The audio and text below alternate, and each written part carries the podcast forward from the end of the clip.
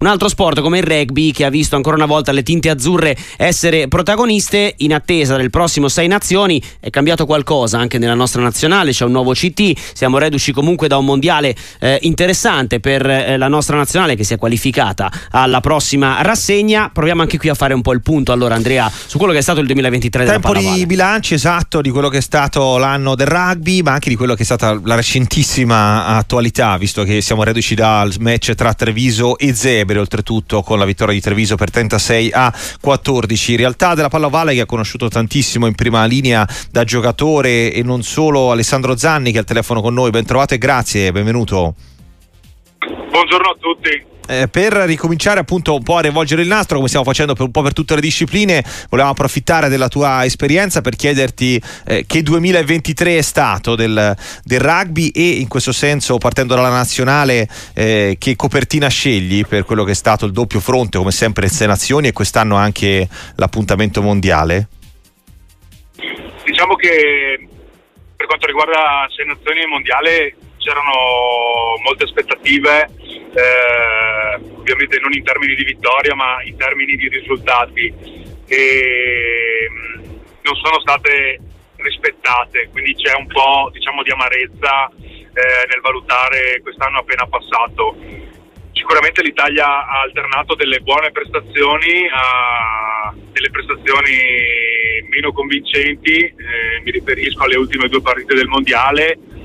in cui siamo proprio usciti da quella che è la rassegna ridata eh, non nel migliore dei modi, ecco, con, eh, perdendo con un punteggio abbastanza elevato contro il Blacks e Francia.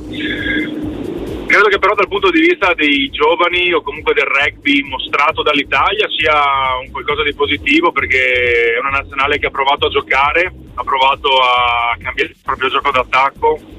e a elevarlo con, uh, per metterlo in competizione con le, con le squadre del, uh, migliori dell'emisfero nord e sud. E da questo punto di vista c'è sicuramente stato un miglioramento, bisogna ancora continuare a lavorare eh, perché ovviamente i risultati non sono andati di pari passo, però vedendo anche la, la stagione che sta facendo in questa Celtic League, soprattutto Treviso, penso che il miglioramento sia continuo e costante. Quindi sarà un anno interessante, sarà un segno interessante perché appunto ci sarà il nuovo ciclo con il nuovo allenatore argentino Gonzalo Quesada e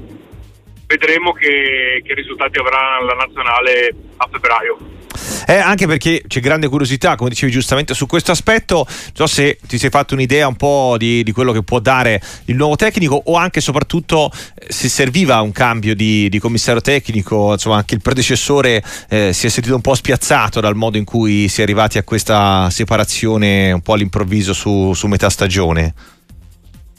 Sì, credo che Kiran per i risultati che aveva fatto, soprattutto eh, nel novembre 2022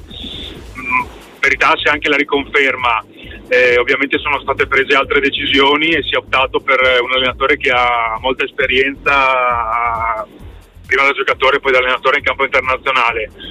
Porterà sicuramente una, una, ventata nuova, porterà i principi del suo gioco che fondamentalmente è un gioco votato molto all'attacco, eh, cosa che sicuramente eh, a noi italiani eh, va bene. E troverà un gruppo comunque che Kiran ha plasmato e che ha costruito e che secondo me è anche cresciuto perché comunque ci sono alcuni giocatori, soprattutto giovani, che hanno avuto un innalzamento delle loro performance nell'ultimo anno e mezzo grazie al lavoro svolto da Kiran. E quindi penso che, che Zada beneficerà di questo lavoro e ovviamente eh, del lavoro che stanno facendo le due franchigie, ovviamente soprattutto Treviso per, per quanto riguarda la costruzione dei giocatori campionato del Championship. Eh, ieri eh, si è inanellata la quarta sconfitta di fila per le zebre, ma soprattutto dal lato Benetton Alessandro Zanni, eh, derby in questo senso che da tre anni va sempre eh, a Benetton, due su due anche in questo giro. C'è una distanza in questo momento troppo grande tra, tra le due franchigie italiane del massimo livello del rugby? Treviso è già in un percorso di crescita, secondo me le zebre lo hanno appena iniziato e ovviamente sarà un processo molto lungo, eh, anche perché comunque eh, hanno una rosa molto giovane e ovviamente eh, non hanno l'esperienza che ha maturato Treviso negli ultimi anni.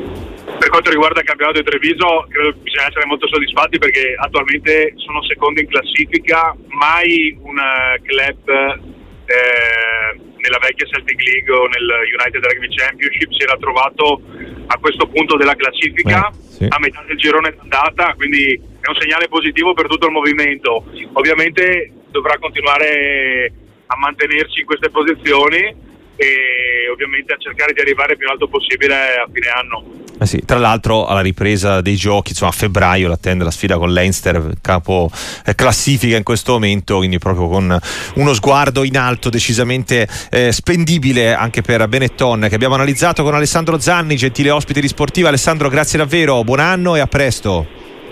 Grazie a tutti i radiospettatori, un saluto a tutti.